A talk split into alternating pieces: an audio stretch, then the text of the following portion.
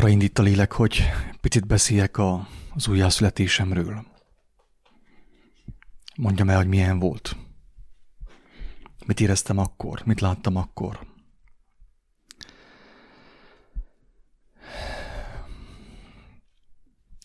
Az újjászületés az nem úgy történik, ahogy az meg van írva. Vagy ahogy azt elmondják különböző emberek, hogy így meg úgy történt velük. Az újjászületés úgy történik, ahogy veled személyesen történik. Nem lehet azt betanulni, nem lehet azt ellesni senkitől. Nem lehet arra felkészülni, nem lehet uh, iskolát végezni újjászületésből. Lehetetlen.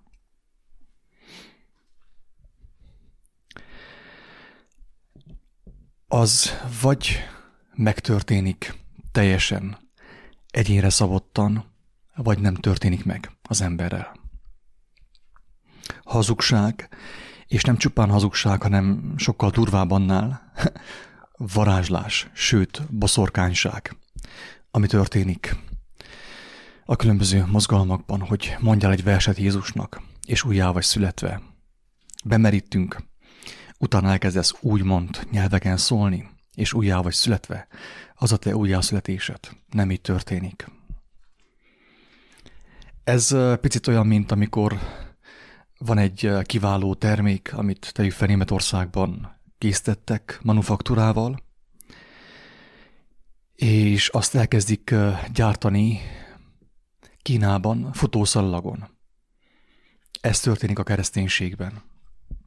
Nem szeretnék elmarasztalóan beszélni senkiről, aki ezen keresztül ment ezen a folyamaton, viszont fontos elmondjam, hogy senki ne átassa magát azzal, hogy újjá van születve. Mert uh, valamilyen procedúrát végigcsinált. Tegyük fel, első áldozás, bérmálkozás, reformátusoknál konfirmálás, baptistáknál bemerítkezés, nem, ez nem így működik. Az, hogy nálad hogyan működött, azt nem tudom, hogyha újjá vagy születve, vagy hogyan fog működni, azt sem tudom. Az a te dolgod és Isten dolga. Kettőtök dolga. Ez annyira intim, mint a nász éjszaka. A vőlegény és a mennyasszony között. Persze a nász éjszaka a klasszikus értelemben, nem a modern értelemben, amiben most már ugye lassan minden belefér. Isten bocsássa meg. Viszont el tudom mondani, hogy mit éltem meg akkor, amikor az velem megtörtént. Amikor, mondjam azt, Istennek a lelke megszült, újjászült engem.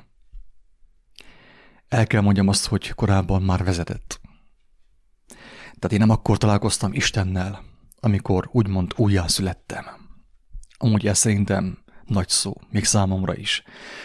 Mert amikor ugye az ember az újjászületést hallja, akkor arra gondol, hogy, hogy valaki teljesen új ember lett, nincsenek hibái, teljesen mentes lett mindenféle gyarlóságtól. Hát velem nem ez történt. Nem ez történt. Mint ahogy amikor a baba megszületik, nincsen neki 40 centis bicepsze, az útközben fog megnőni, ugye? Tehát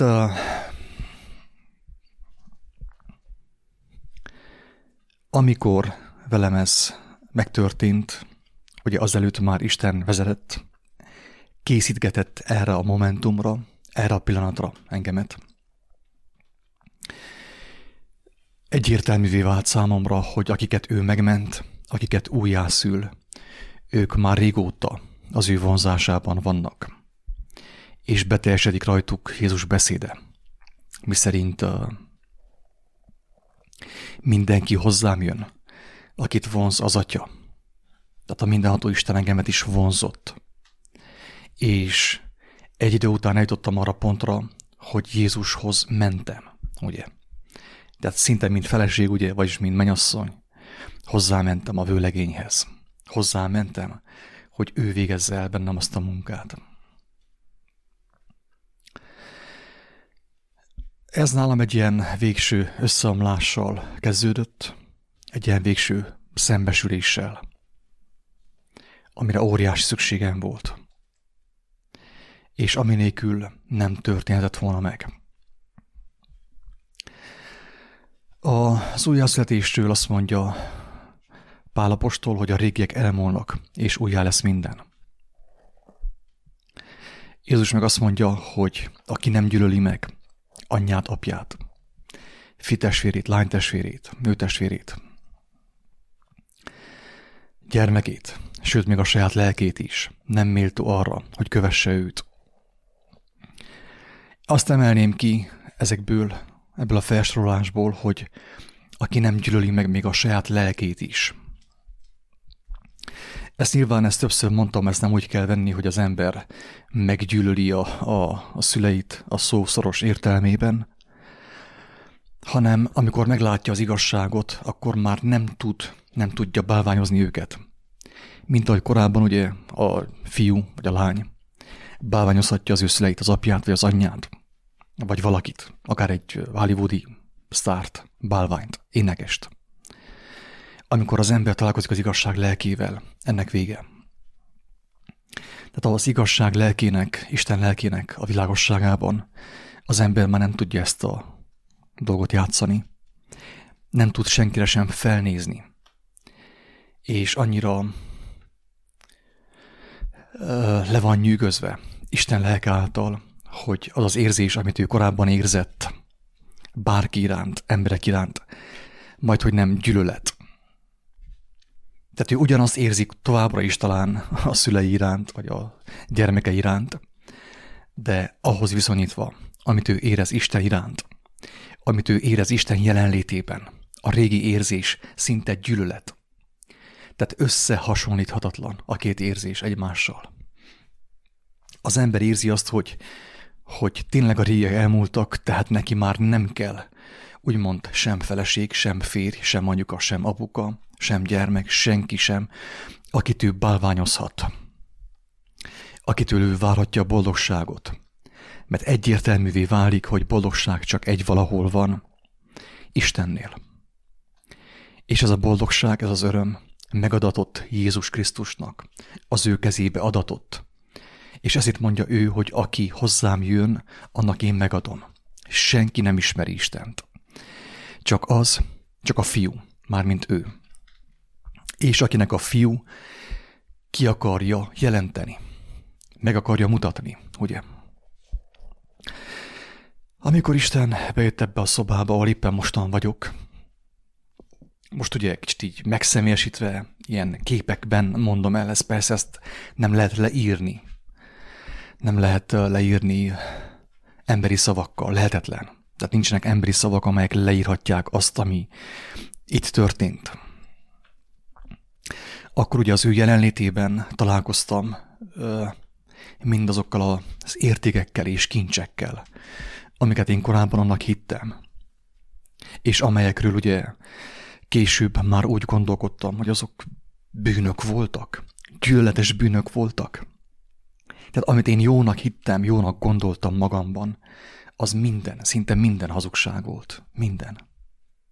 Még hogyha jó is volt, ugye, fizikailag ö, kinyilvánítva, maga a motiváció mögötte, maga a szándék, az már tisztátalan volt. Tehát lehet, hogy úgy csapodott le a fizikai világban, hogy segítőkészség, vagy szeretet, vagy ölelés, vagy bármi. De a motiváció mögötte gonosz volt. Látszólag jó volt minden, szép volt minden. Cselekedtem bizonyos dolgokat annak érdekében, hogy megdicsérjenek, hogy jónak gondolhassam magamat, éppen úgy, mint te. Viszont ebben a szent állapotban, amit ugye Isten megszentelt az ő jelenlétével, megláthattam azt, hogy hogy az, amit én értéknek hittem, jónak hittem, kincsnek hittem, valójában mi volt. És zokogtam. Ezt többször elmondtam egyébként, hogy ebben az állapotban már nincsenek rossz emberek a földön. Senki. Mert a legrosszabb, a leggonoszabb ember te vagy. Én vagyok. Ott én nem tudtam mutogatni sem Bill Gatesre, sem a Rockefellerre, sem a, az Illuminátira, sem a szabadkőművesekre, senkire. Mert csak én voltam és Isten, pontosan úgy, mint a halálom órájában. Nem lesz senki más, csak én és ő. Csak én és ő, ő és én. És nem azt fogja tőlem kérdezni, hogy, hogy uh, kiálltam-e a pandák mellett, vagy a homoszexuálisok jogai mellett, vagy a vakcina ellen, hanem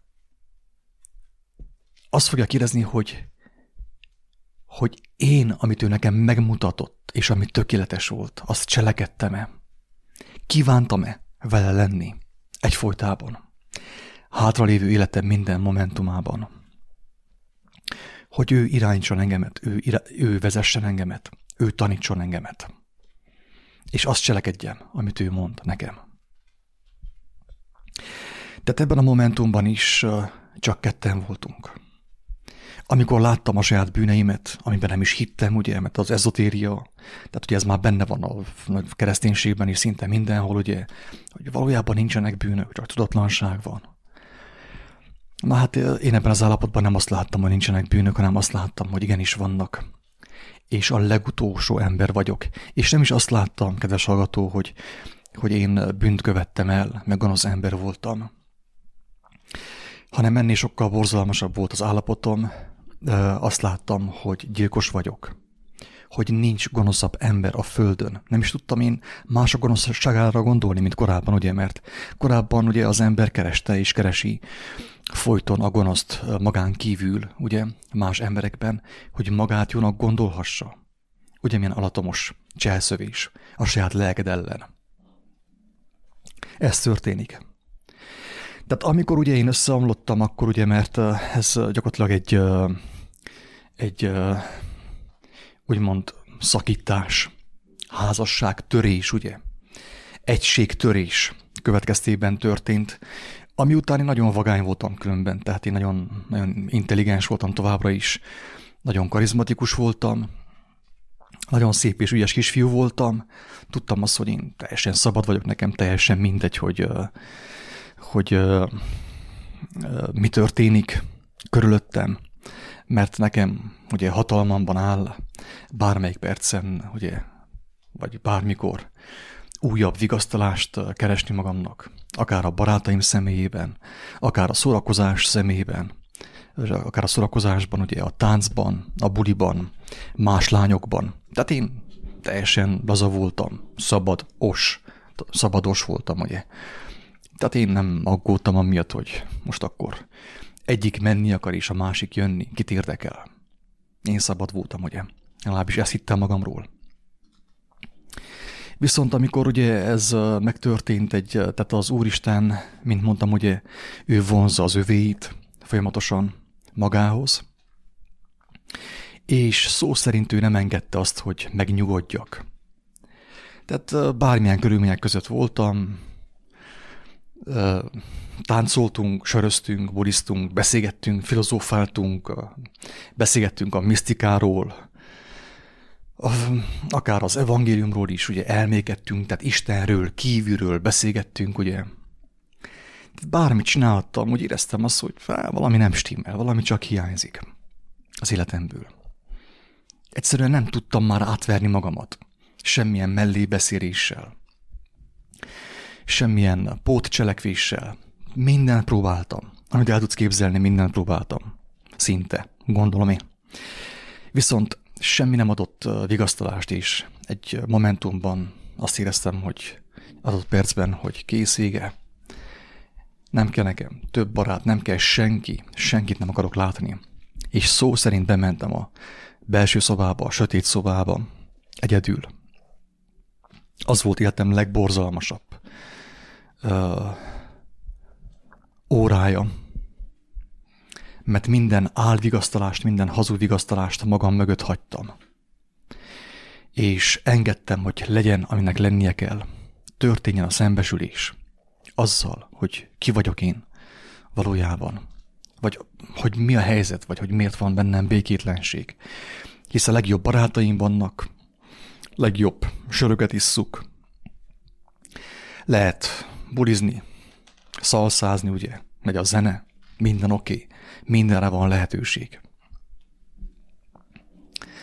És akkor jöttek ugye a, tehát tényleg ezt nem lehet szavakban leírni, ott volt a Istenek a jelenléte, az igazság lelke, és szembestett mindennel. És nem azt láttam, hogy rossz ember vagyok, vagy hogy bűnös ember vagyok. Ezek a fogalmak jóformán fel sem merültek bennem így, hanem azt láttam, hogy gyilkos vagyok. Gyilkos. A legbűnösebb ember az egész világon. Nem tudom, hogy más hogy élte meg, vagy hogy élni meg az újjászületést. Nekem a régiek így kezdtek elmúlni, hogy összeomlott a, összeomlott a kártyavár. Amit én jónak hittem, az rossz volt. Amit jónak gondoltam magamban, az rossz volt. És ahhoz képest, a tökéletességhez képest, amit én akkor éreztem ebben a szobában, minden más hazugság és istentelenség és gyilkosság, gyilkolás. És azt éreztem, hogy méltó vagyok a halára. Tehát a gyilkos ugye a western filmekben is, a vagy nyugaton, de ma is vannak olyan országok, akiket, ahol a gyilkost felakasztják, vagy kivégzik. Én azt éreztem, hogy igen, ez jogos. Tehát nekem is halál jár azért, a gyilkosságért, amit én elkövettem embertársaim ellen. Bár tudtommal fizikailag senkit sem öltem meg, de akkor értettem és éreztem, hogy van annál sokkal súlyosabb gyilkosság, amiről Jézus beszél, hogy ne attól féljünk, aki a testet megöli, de a lelket meg nem ölheti, hanem attól, aki a testtel együtt a lelket is elpusztíthatja, a tüzében. Hogy én részt vettem embertársaim meggyilkolásában. Aki gyűlöli embertársát, az már gyilkosságot követel az ő szívében, ezt mondja Jézus. Nem beszélve a paráznaságról, ugye, arról, hogy, hogy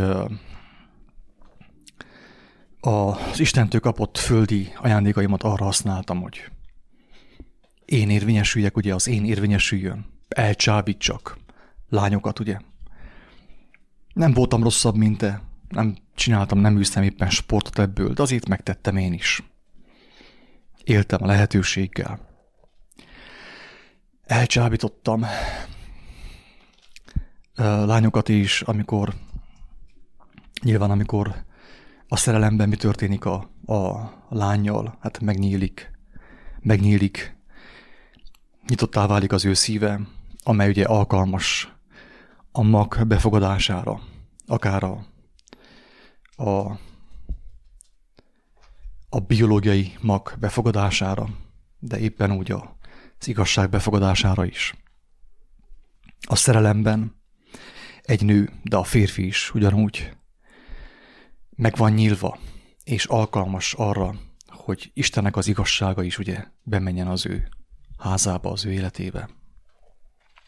De legtöbb férfi, ugyanúgy, mint ahogy én is, mit csinál? Meg van nyílva, élünk a lehetőséggel. Bemenjünk, majd kijövünk. Majd megint be, majd megint ki. És aztán majd elmegyünk. Elhúzzuk a csikotot, ott hagyjuk. És ugye, mivel, hogy ő meg van nyílva, ugye teljesen szabad. A ki- és bejárás nála. Viszont maga a, maga a forrás, az eltűnik hirtelen. Az, ami oda bemehetne, és bent lakhatna. És az történik, hogy elkezd a nő vérezni. Akár a férfi is. Veszíti a lelket. Veszíti az élet örömöt. És ahhoz, hogy megvédje magát, be kell keményítsen. Elkezdi lapozni a nőklapját. Különböző módszerekhez folyamodik, tanfolyamokhoz, meditációs technikákhoz, légzés technikák, kezdi szép, szépíteni magát, hogy elcsábítson valakit, valakivel kárpótolja a régit. Tehát bekeményedik. Bekeményedik.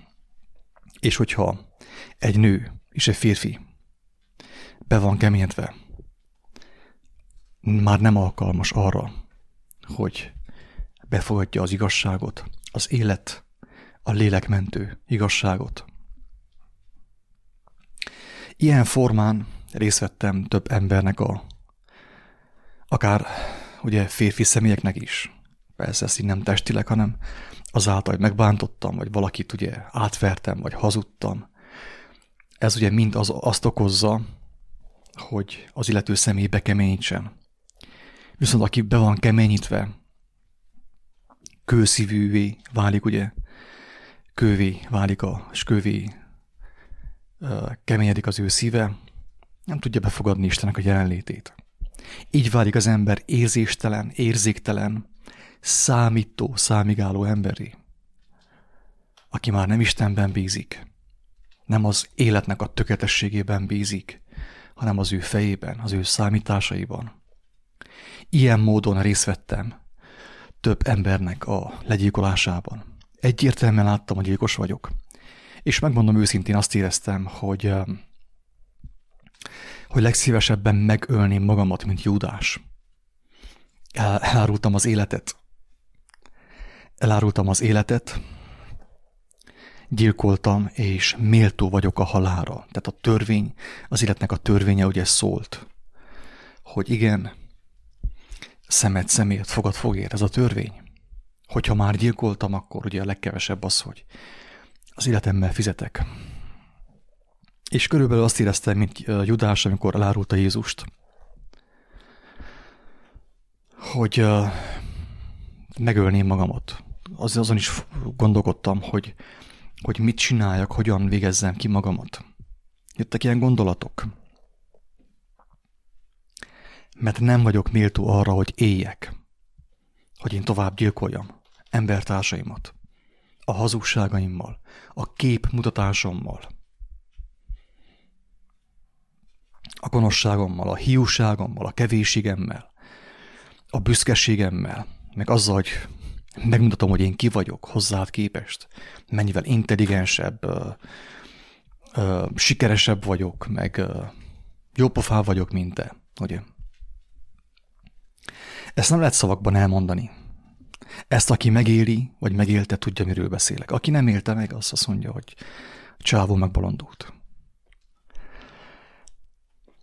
Amikor én ezt láttam, hogy gyilkos vagyok, tehát kívántam meghalni. Teljes szívemből kívántam meghalni, mert éreztem, hogy az jár nekem.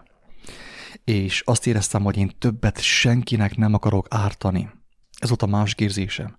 Én mostanig gyilkoltam, de többet én senkinek sem akarok ártani. Inkább meghalok, mint hogy másoknak ártsak.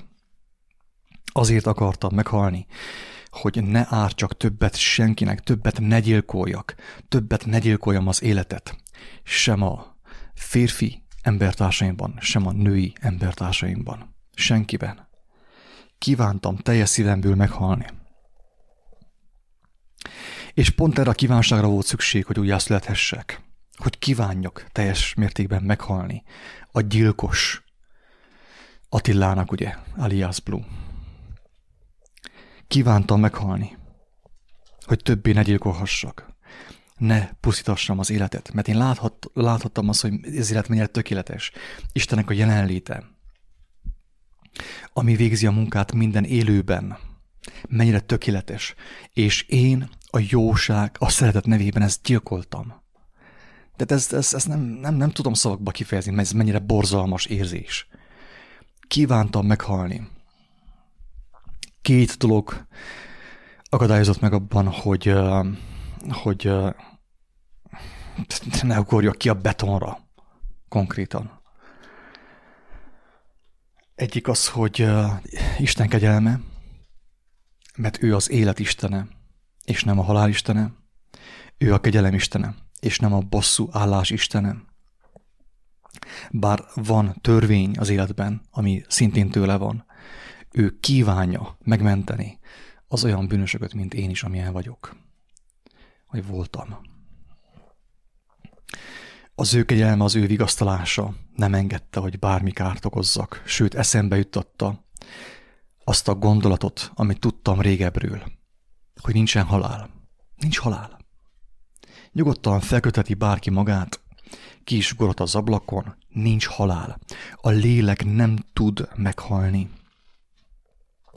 Ugyanúgy fogsz létezni, mint most, ahogy létezel, viszont uh, nem lesz eszköz. Nem lesz eszköz, amivel megihatnál egy pohár kávét, amivel ölelhetnél, amivel lophatnál, amivel gyilkolhatnál, amivel önkielégítést végezhetnél, amivel ehetnél, ihatnál, amivel filmezhetnél, nincs eszközöt. Nincs eszköz. Tehát a boldogságra nem lesz eszköz. Ennyi történik csak. És a lélek ott lesz a testnél körülbelül. Próbálja azt felébreszteni, hogy, hogy gyere, menjünk és csináljuk tovább, amit eddig is csináltunk de már nem lesz hatalma a test fölött, mert a test már rothat. Ez maga kárhozat. Ez maga pokol. Erről többször beszéltünk, hogy senki ne áltassa magát azzal, hogy semmi, gond, meghalunk, jön a következő reinkarnáció. Jobb, hogyha az ember kicsit úgy fél, Tudom, hogy a félelem az nem jó és kellemetlen, de jobb félni, mint megijedni. Jobb, hogy az ember kicsit fél és elgondolkodik a dolgokon, mint hogy hazugságban élje le az életét, és végül egy nagyon kellemetlen meglepetés érje őt, amely örökön tart, amely beviszi őt az örökké valóságba. Tehát tudtam korábbról, régebről, hogy nincsen halál, a lélek nem tud meghalni. Az ember, amikor öngyilkos lesz, nagyon sokan úgy követik az öngyilkosságot, avval a hiedelemmel, hogy megsemmisülnek. Én tudtam, hogy nem tudok megsemmisülni, bármit csinálok. Hogyha felvágnám az ereimet, hogyha kigornék az ablakon, ha felkötném magamat, nem tudok megsemmisülni. Ezért azon kaptam magamat, hogy könyörögtem Istenhez, hogy ő vegye el az életemet, neki joga van hozzá. Ő adta, csak neki van joga elvenni azt. Könyörögtem, sírva, zokogva, hogy vegye el az életemet. És szó szerint fuldokolva könyörögtem hozzá, vegye el az életemet. Vegye el az életemet, mert többé nem akarok ártani senkinek. Többé nem akarok gyilkolni, sem a hazugságaimmal, sem a semmivel. Semmivel. Sem a képmutatással, sem a kezeimmel, sem az ajkaimmal, semmivel. Többé nem akarok gyilkolni. És uh, az történt konkrétan, hogy, uh, hogy elaludtam, fájdalmamban, sírás közben elaludtam, és uh, kaptam egy érdekes álmot éjszaka amire reggel nem emlékeztem. Csak arra emlékeztem, hogy nagyon szép álmom volt, és azt mondtam, hogy Istenem, hát tudnál engemet arra az álomra emlékeztetni. És hirtelen visszajött a teljes álom, és végig nézhettem az álmot újból, láttam azt, ami történt éjszaka. Az történt, hogy valahol voltam, és próbáltam beszélni emberekhez. Szólongattam őket, és senki nem reagált rá, senki nem válaszolt. És én arra gondoltam, hogy, hogy ha nem egyéb, meg vagyok halva, meghaltam. És akkor nekem, tehát szerintem ebben ugye benne volt Istennek a vigasztalása, amma fájdalom után, amit én megéltem, az előteste,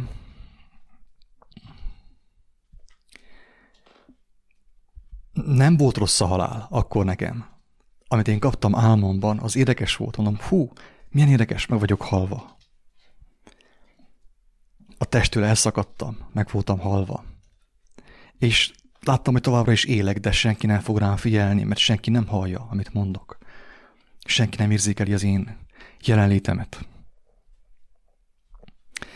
Következő momentumban az történt, hogy bekerültem egy terembe. Egy hatalmas nagy terembe, hatalmas, magas és tágas terembe. Ahol hát voltak még mások is, más emberek. És amiről én azt hittem, azt gondoltam, hogy az a mennyek országa. De nem az volt. Később rájöttem, hogy nem az volt.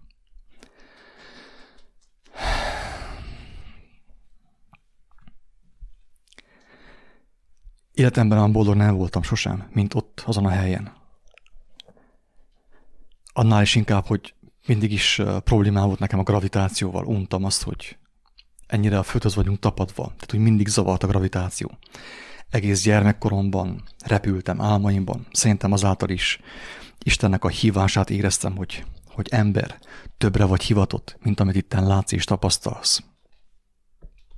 Sokkal több az élet, mint amit itt most megélhetsz a földön. Tehát álmaimban mindig repültem, szárnyak nélkül egyszerűen csak megfutamodtam, felemelkedtem és repültem. Tehát fantasztikusan szép élmény volt. Emlékszem, hogy mindig problémám volt, tehát volt egy filelmem is, és most áll össze a kép a fejemben, hogy ez a filelem mitől volt. Emlékszem, hogy a levegőben így, amikor így felemelkedtem a, a, a villanyvezetékeknek a szintjére, úgy féltem azoktól. Tehát úgy, úgy féltem, hogy, hogy bele fogok gabajodni azokba. Nem mertem följebb emelkedni, hogy ne találkozzak semmilyen villanyvezetékkel, semmilyen kábellel, semmilyen dologgal, ezért úgy mindig félelmeim voltak, és visszakerültem a földre. És most áll össze a kép, hogy engemet mi tartott a földön. Idézőjelben, a földi gondolkodásban, a testi gondolkodásban. A villanyvezeték, az infrastruktúra, a világháló, ugye? Ez tartja az embereket a földhöz ragadtság állapotában, a, a testi állapotban, testi gondolkodásban azok akadályozzák az embert abban, hogy meglássák Isten dicsőségét, abban gyönyörködjenek, és úgy végezzék be az életüket, hogy megboldogulnak. Utána tudjanak repülni, úgymond, levegőben szállni.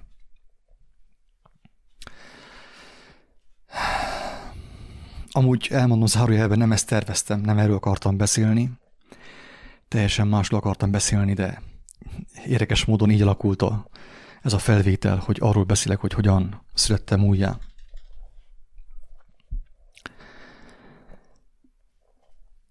Tehát uh, abban a teremben vagyok, és nincsen gravitáció. Szerettem mindig is táncolni, és uh, olyan fantasztikusan jó érzés volt az, hogy, hogy egyet csak úgy dobbantottam, ugrottam, és már a levegőben forogtam, pörögtem tényleg lenyűgöző érzés volt. Ezt az álmot nem tudom elfelejteni. Ez egy ilyen eljegyzési álom volt szerintem Istentől. Így lehetne mondani. A vőlegénytől, Krisztustól. Nagyon boldog voltam, amire határozottan emlékszem az, hogy nem volt, azon a helyen nem volt éjség, érzet. Nem voltam éhes egyáltalán ilyen kis ilyen gyümölcslé pultocskák voltak, ahol mindenki kiszolgálta magát. Nagyon finom, különleges ízű gyümölcslé volt. Érdekes módon ilyen világos barnás színű volt. Tehát a szín az nem volt olyan szivárvány színű, mint a különböző fesztiválokon, hanem érdekes ilyen barnás színű volt, de nagyon finom volt.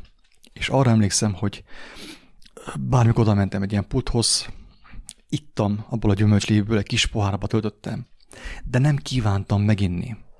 Tehát úgy, ahogy például most ma megiszom a kólát akár, vagy a sört, vagy más ilyen gyümölcsleveket, ugye nagy hőségben, tehát ugye mohó módon nem kívántam meginni, egyszerűen csak az ízért megnyalintottam, megkóstoltam. Nem volt egyáltalán sem éjség, sem szomjúság érzetem.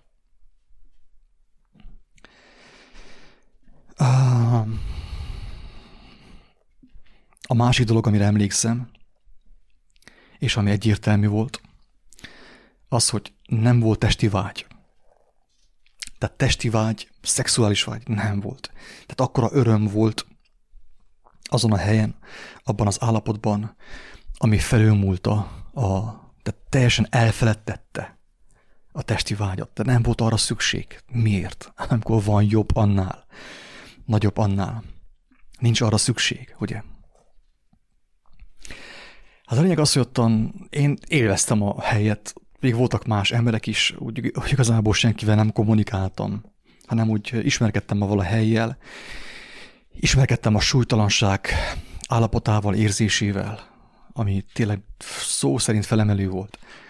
Tehát annyira szép volt a levegőben táncolni, tehát hogy nem ragadtam a földhöz, tényleg úgy vágyok vissza abba az állapotban, és ha Isten megsegíti és megadja, akkor egy napon visszakerülök abba az állapotba, ahol nincsen már súlytalanság, nincsen már most nincsen súly, nincsen gravitáció, nem vagyunk a földhöz tapadva, sem fizikailag, sem értelmileg, sem lelkileg, semmilyen módon.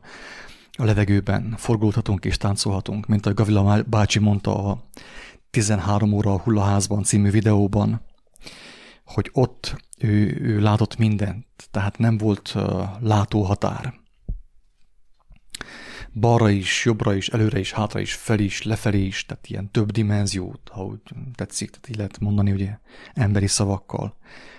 Tehát ő is körülbelül ezt érezte. Egy darabig én azt gondoltam, hogy a Mennyországban vagyok, de rájöttem, hogy nem. Ez egy ilyen valami váró teremszerűség volt, aminek a dicsősége nyilván messze felülmúlta azt, amit itt a Földön valaha tapasztaltam, pedig nem a mennyek országa volt. Abból tudom, hogy ez nem a mennyek országa volt, mert hogy volt egy ember, akinek hirtelen előjöttek különböző ilyen emlékképek a fejében. Valamire emlékezett és az ilyen zavart okozott benne is, szó szerint megbolondult, megzakkant. Megzakkant a csávó, és megfogták és kivitték őt onnét abból a teremből, hogy ne keltsen zavart másokban is. Ezért. Tehát, hogy nehogy megzavarja mások nyugalmát, békességét, kivitték őt. De egyfajta váróterem volt, ahol onnét úgy, úgy néz ki, hogy ugye volt még visszafelé is út. Nem egy következő reinkarnációba, hanem Isten tudja, hogy hova. Mindegy, nem ez a lényeg mostan. Ebből tudtam meg, hogy ez nem a mennyek országa, ahol vagyok. Hát ilyen volt maga az az élmény, tehát örültem, hogy meg vagyok halva, szó szerint, hogy a lelkem szabad, hogy táncolhatok, hogy nincsen gravitáció, hogy nincsen testi vágy, nem akarok sem zabálni, sem inni, semmit nem akartam, sem jól lakni, sem szeretkezni, sem csajozni, semmit nem akartam. Tehát egyszerűen azt éreztem, hogy hogy én sem vagyok sem nő, sem férfi, tehát már nem test vagyok, nem, tehát nincsen nemem. Pontosan, mint a Jézus azt megmondta, hogy ott nem úgy leszünk, mint a férfiak és nők, hanem úgy, mint az angyalok. Nem leszünk sem férfiak, sem nők, hanem angyalok, angyali formában leszünk. Nincs nem lesz szükség a nemiségre, a testiségre. Következő momentum az, hogy megnyílik a egy ilyen nagy kapu, és jönnek emberek. És úgy lélekben tudtam, tehát senki nem beszélt hozzám, tehát nem volt ilyen fizikai beszéd sem, ilyen szavakkal, nem volt ilyesmi. De tudtam, hogy az én dolgom az, hogy menjek oda a kapuhoz, és fogadjam a, a beérkezőket, akikről egyértelmű volt számomra, tehát a tudatomban, lelkemben az a tudás benne volt, tehát szavak nélkül, hogy ezek az emberek most haltak meg, és most jönnek oda, ahol én vagyok. Én meg örömmel mentem, végeztem a dolgomat, ott a levegőbe adtam, pör, pörögtem, elhisz a kapuig elpörögtem magamat. Tényleg mm, nem lehet ezt szavakkal elmondani most már. Bocsássatok meg, én inkább azt kívánom, hogy ezt mindenki megélje valamilyen formában. Mindenki betekintés nyerjen Istennek a dicsőségébe. Hogy ne az én szavaimba, vagy ne a Youtube-on keresse Isten országában, az nincs. Én nem tudom elmondani. Tehát én csak úgy körülbelül nagyon buta és nagyon letompított és csúnya módon tudom elmondani azt, amit megéltem, mert azt emberi szavakkal nem lehet kifejezni. Pedig nem a mennyek országa volt. Nem voltam a mennyek országában, ha úgy tetszik. Szóval megérkeztünk oda a kapuhoz, és jöttek be uh, újabb emberek, személyek, akik ugye, akik uh, uh, akkor haltak meg, és többek között felismertem egy régi barátnőmet, akit nagyon szerettem, és ő is engemet. Viszont emlékszem, hogy kicsit a kapcsolatunk olyan volt, hogy inkább a napukája voltam neki. Tehát ugyan dilemmáztam is egy időben, hogy elég fiatal volt, jó, tehát jóval fiatalabb volt, mint én. És úgy láttam, hogy apa hiányban szenvedett ő. És, és úgy egy idő után már nem tudtam úgy nézni rá, mint a barátnőmre, akivel ugye testi kapcsolatom lehet, hanem úgy láttam, mint, mint gyermekemet. És uh, így átminősült a kapcsolatunk. És ő is jött, ugye a földön meghalt, és jött oda arra a helyre, abba a helységbe, és megöleltem őt, annyira örültem neki, megöleltem, és tényleg annyira felemelő volt még az a gondolat is, hogy, hogy már nem tudtam úgy nézni rá, mint barátnőmre, vagy egy nőre, akit ugye lehet kívánni testileg, lehet vele szerelmeskedni, hanem ez teljesen nem meg, megszűnt az érzés, meg volt szűnve, hanem úgy öreltem, mint a testvéremet, aki éppen akkor érkezik oda, és annyira örültem neki, hogy ölelegettem, meg felkaptam az ölömbe, meg fú, nagyon-nagyon szép élmény volt. Másnap megkérdeztem tőle, hogy minden oké veled? Nem haltál meg? Azt mondja, még nem, még él. Bejött ő is oda, tehát bekísértem arra helyre, és úgy, tényleg úgy, hogy szeretettel foglalkoztam vele, talán mint próbálva őt megbarátkoztatni a helyjel, hogy ő teljesen jó helyen van, nem kell semmi miatt aggódnia, és így tényleg így így, így megöleltem, és így a karémban tartottam, de hangsúlyozom nem úgy, mint egy nőt, vagy egy, egy, egy lányt, akiben szerelmes lehet lenni, hanem mind egy embertársamat, egy testvéremet, akit teljes szívemből szeretek, és a szeretetnek nincsen semmilyen határa, semmilyen akadálya. Viszont az érdekes az volt, hogy uh, ahogy őt tartottam a karjaimban, ő kezdett összezsugorodni, egyre fiatalabb és fiatalabb és fiatalabb lett, és kisebb lett, és végül pedig egy ilyen pólyás baba lett. Egy pólyás babát tartottam a karjaimban, az ő személyében. És ezt a részt nem értettem. Nem tudtam, hogy ez mi akar lenni. Tehát annyira naívan fogadtam ezt az álmot, hogy meg kellett kérdezzem tőle másnap, hogy te még élsz, amúgy nem él itten Romániában, külföldön él, már nagyon régóta, de ráírtam, hogy kérdezzem meg, hogy minden rendben vele. Mondta, hogy igen, sőt, azóta már anyukai lett.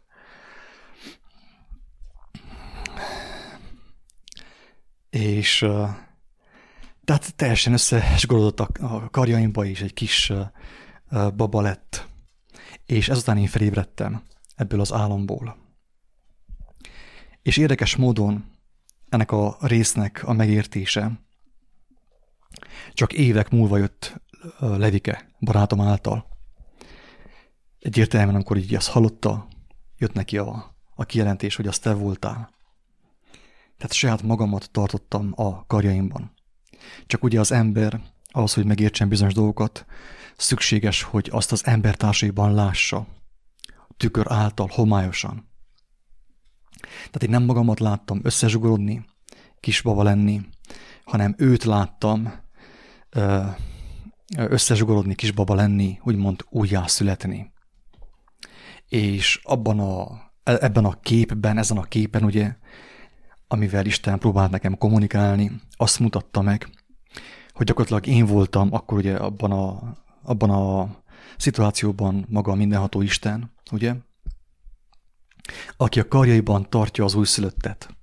Tehát így mutatta meg a Jóisten, tényleg, most így nagyon jó lélekkel mondom azt, hogy Jóisten, a szerető édesatyánk, a mennyei édesapánk, így mutatta meg nekem az újjászületésemet, hogy ez történik velem, amit én láttam a régi kicsi barátnőmnek a, a személyében, hogy összesgorodik, picike lesz, és újjászületik. Egy új teremtés lesz ő. Így mutatta meg nekem akkor Isten az én újjászületésemet. Amikor ezt az álmot én végig gondoltam, másnap reggel ugye eszembe jutott Isten.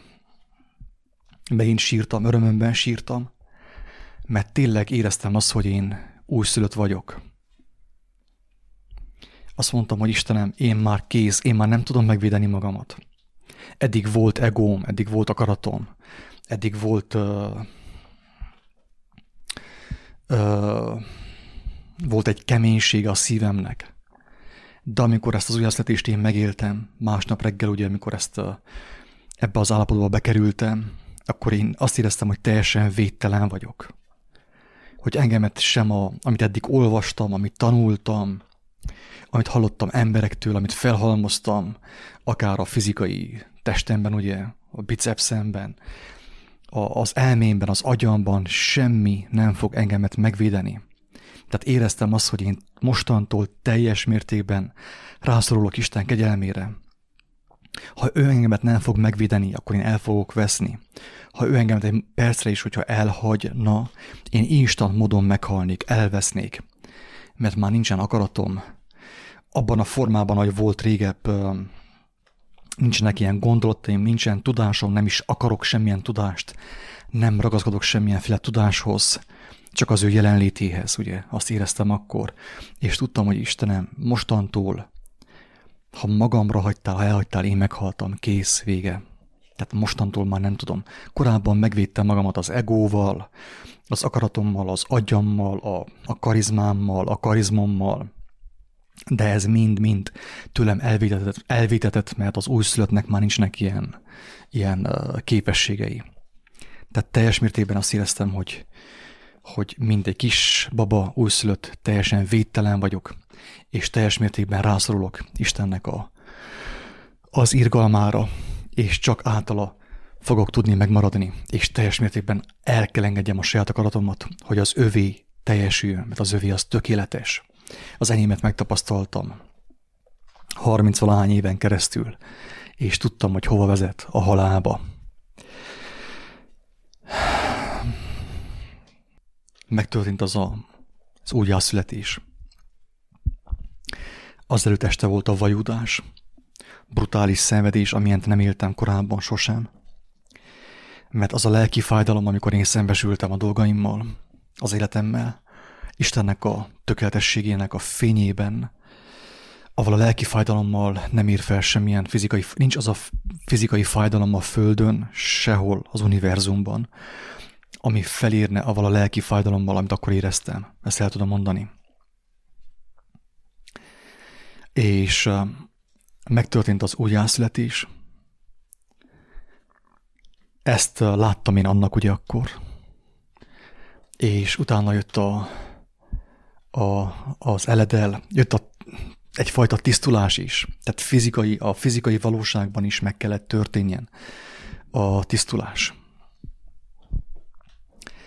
Tehát el kell mondjam, hogy közel három hónapon keresztül szinte minden nap zokogva, sírva imádkoztam. Belső szobámban, nem közösségben, nem volt ott senki, csak a mindenható Isten és én. Találkoztam a fizikai valóságban is, a gondolatokban találkoztam a gyarlóságaimmal, a bennem lévő haraggal, gyilkos, gyilkolási vágyjal, és zokogva imádkoztam. Ez három napon keresztül tartott kb. Viszont, ahogy felülettem az álomból, aztán az következett, hogy hogy uh, Isten elhívott egy ilyen tisztító kurára engemet, egy bőtre. Tehát nem én akartam, Isten hívott. És elmentem egy piacra, ott vettem néhány gyümölcsöt, nem gondolkodtam, hogy milyen gyümölcsöt, úgy tettem rá kezemet automatikusan. Megvettem néhány gyümölcsöt, abból csináltam egy ilyen gyümölcs turmixot, abból lett két liter ilyen gyümölcslé, aminek érdekes módon pont olyan színe lett, mint az álomban, amit láttam. És ezt a gyümölcslevet vittem magammal, kimentem az erdőre, és az volt az én eredelem három héten keresztül. De úgy, hogy naponta csak úgy megkóstoltam, pontosan, mint az álomban. Nem kívántam meginni, lehajtani, semmi. Csak úgy megkóstolgattam. Megkínáltam még más is belőle, tehát sokan ittak abból a gyümölcsléből, így megkóstoltam másokkal is. De én nem ittam meg, én csak úgy közben-közben megkóstolgattam az első néhány napban azt a gyümölcslevet. Vizet ittam, de azt is keveset. Három hétig nem ettem semmit, nem ittam semmit jó formán. Kevés vizet. Az a gyümölcslé ugye annál is inkább, hogy adtam másnak is belőle, és mások nem úgy itták, mint én, hanem úgy, ahogy szokás ittan a földön. Itókázni. Tehát hamar elfogyott. Csak vizet ittam. Nem voltam éhes egyáltalán. Viszont olvastam a János evangéliumát minden nap. Kiültem oda a ház mellé, nap kelt fel, nap keltében olvastam János evangéliumát, és sírtam, mint a gyermek, mint a kicsi baba, aki éhes, és aki várja, hogy az édesanyja adja neki anyatejet. Na, pontosan így jártam én a János evangéliumával. Minden nap felkeltem, kiültem a ház mellé. Nap sütött, gyönyörű szép idő volt, és olvastam János evangéliumát. És folytak a könnyeim mert minden sor elevenné vált. Tehát nem úgy olvastam, mint egy mesét vagy egy történelem könyvet, hanem minden élővé vált. Tehát Isten nekem mutatta annak a tartalmát, annak a valóságát. Ezt megint szavakban nem lehet elmondani, mert ez, ez nem, nem egy földi élmény, nem egy testi élmény volt. Testi volt a könyv maga, a fekete betűk a fehér papíron, az testi volt de azok megelevenedtek, lélekben láttam annak az igazságát, annak a tartalmát. És minden reggel ottan pityeregtem, mint egy kicsi baba.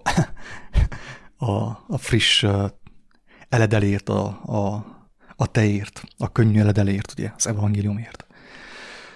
Három hétig nem ettem semmit, sőt olyan is volt, hogy főztem, bográcsost a barátaimnak, abból sem ettem semmit, nem is kívántam. Azóta is bánom, hogy három hét után miért nem, miért fogtam neki kajálni. Ennek sem értelme nem volt.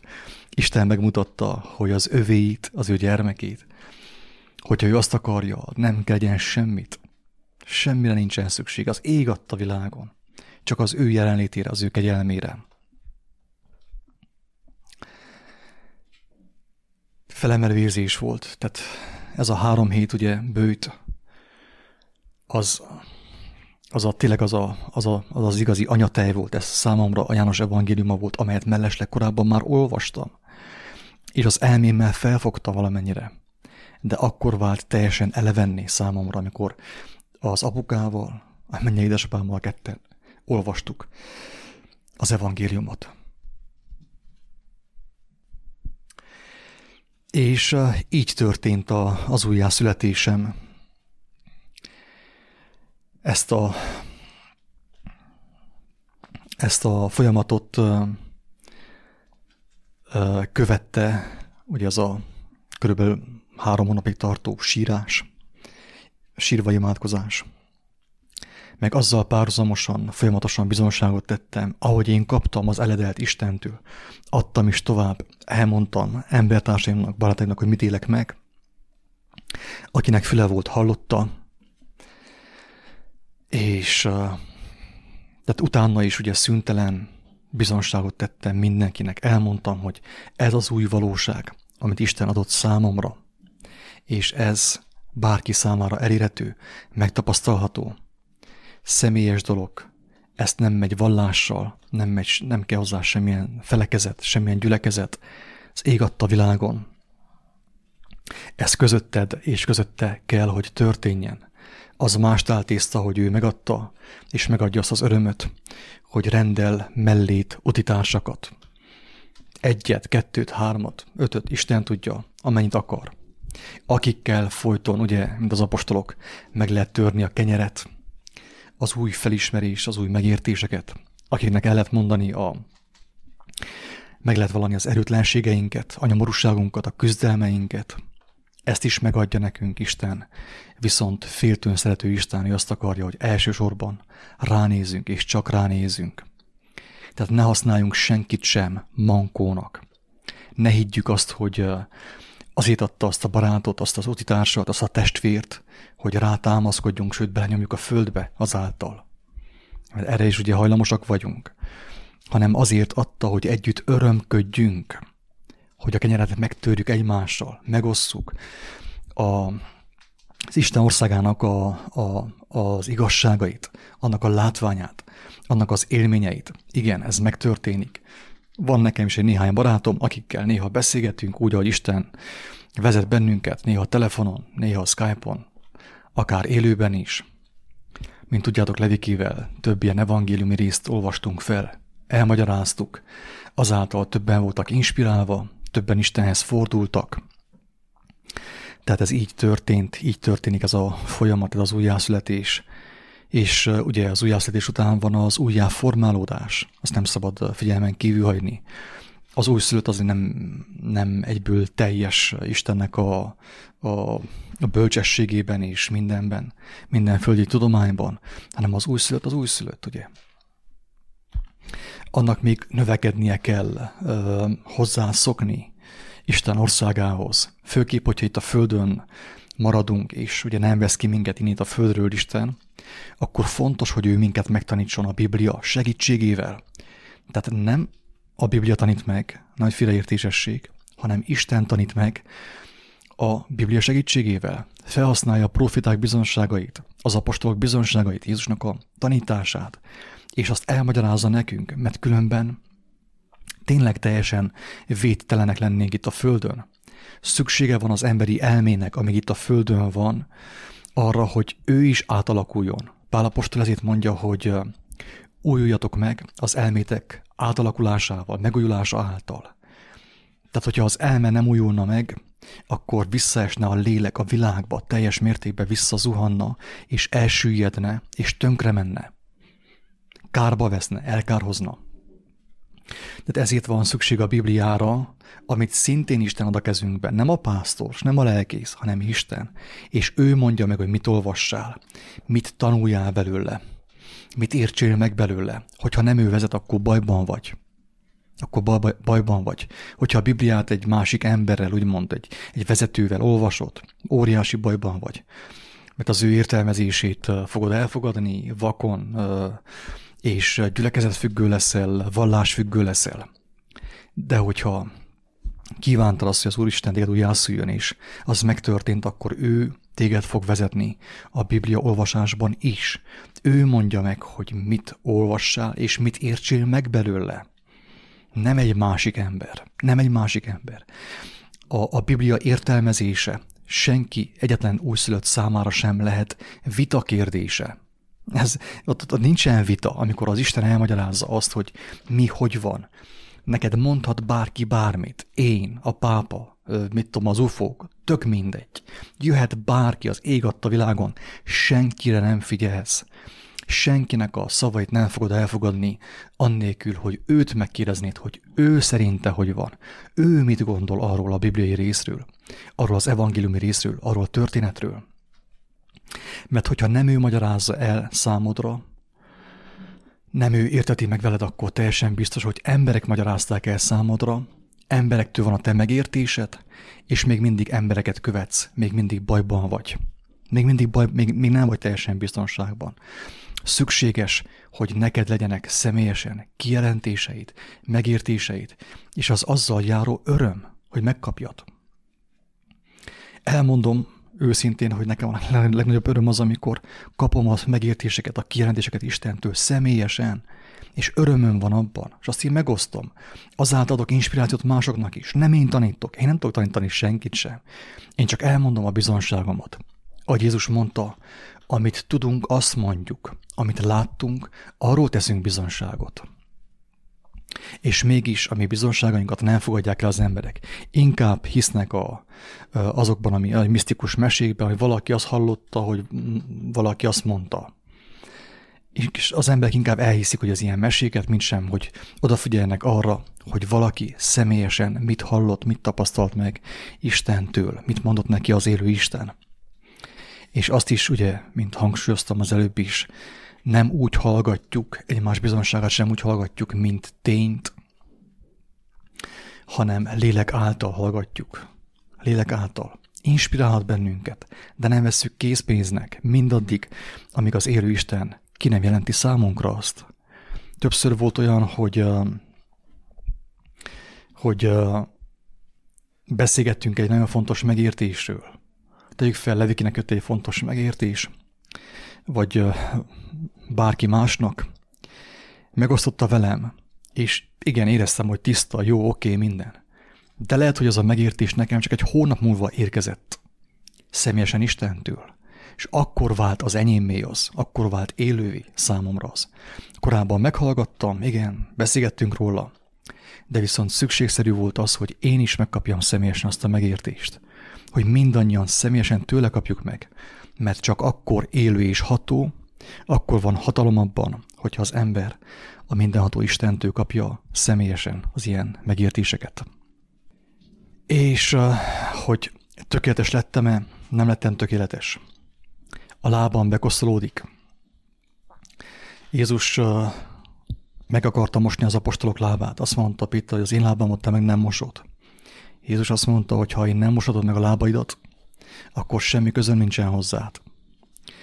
Mester, akkor a fejemet is most meg, az egész testemet. Péter, Péter, aki hallotta az én beszédemet, az már tiszta, az már megfürdött. Annak nincsen szüksége másra, mint arra, hogy a lábát megmossák.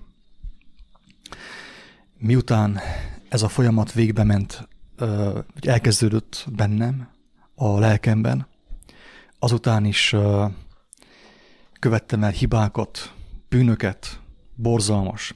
A bűnöket megélni, a régi bűnöket, aminek nem volt súlya, azt megélni az igazság tudatában nagyon, tehát sokkal fájdalmasabb. Sokkal fájdalmasabb. Nem lettem szent, a lábam nem egyszer bekoszódott, és megtörtént az, hogy tudom, egy beszélgetés által Isten úgy vezette valamelyik barátomat, utitársamat, hogy a lélek által ő olyan szólt, amire nekem pontosan szükségem volt. És azáltal lett megmosva a lábam. Nem úgy történt az, hogy azt mondta, mit tudom én, valamelyik, hogy Jóska, vagy Tibor, hogy gyere, mossa meg a lábadat. Nem ez történt. Ez is emberi erőfeszítés, emberi erőködés, vallás, nem így történt ez. Hogy akkor Tibor az úgy eldöntött, hogy akkor meg fogja mosni az én lábamat, csak akkor erővel, mint a bulldozer jött, hogy mossa meg az én lábamat. Nem így történt. Hanem Tibor ugye engedelmességben lévén, Istennel szemben, lélek által szólt olyan szavakat, ami nekem pontosan szükségem volt. Tibor nem is tudta, hogy megmosta az én lábamat, de megtörtént. És áldottam a mindenható Istent, hogy felhasználta az én kedves barátomat, utitársamat arra, hogy engemet figyelmeztessen, megmutassa azt, hogy milyen hibát követtem el, hol tévedtem. Kedves hallgatók, ezek hatalmas és dicsőséges dolgok, amiket nem lehet emberi szavakkal kifejezni, kijelenteni, ezért én tényleg őszintén fohászkodom, hogy aki ezt hallja, személyesen megélhesse ezt. Személyesen megélhesse ezt. Hogy mit jelent az, hogy a mennyek országa már itt a földön elkezdődik azok számára, akik hallják Istennek a szavát és igent mondanak rá.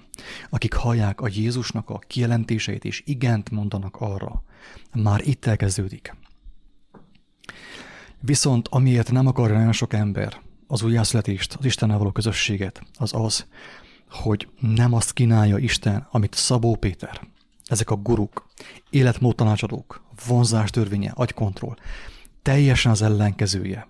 Tehát ez, amit felsoroltam, az ellenkezője a Krisztusnak, vagy az anti-Krisztus. Mert a Krisztus ő azzal kezdi, hogy ember, fontos szembesülnöd, fontos takarítani. Ezek azok pozitív gondolkodás, agykontroll, szép vagy, jó vagy, mindent megérdemelsz, téged szeretni kell, és az emberek ezért fizetnek pénzt. Isten ingyen adja az igazságot, csak a probléma az, hogy abba az ember megütközik.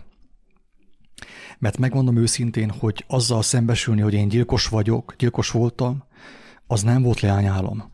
Borzalmas volt. Tehát egyenlő volt a halála, de meg is kellett halljak. A gyilkosnak bennem meg kellett halnia. A szembesülést senki nem akarja. De aki nem akarja a szembesülést és nem kéri Istentől a szembesülést, az a lélek nincs, ahogy megmeneküljön. Mert ahhoz, hogy a lélek megmeneküljön, meg kell tisztuljon.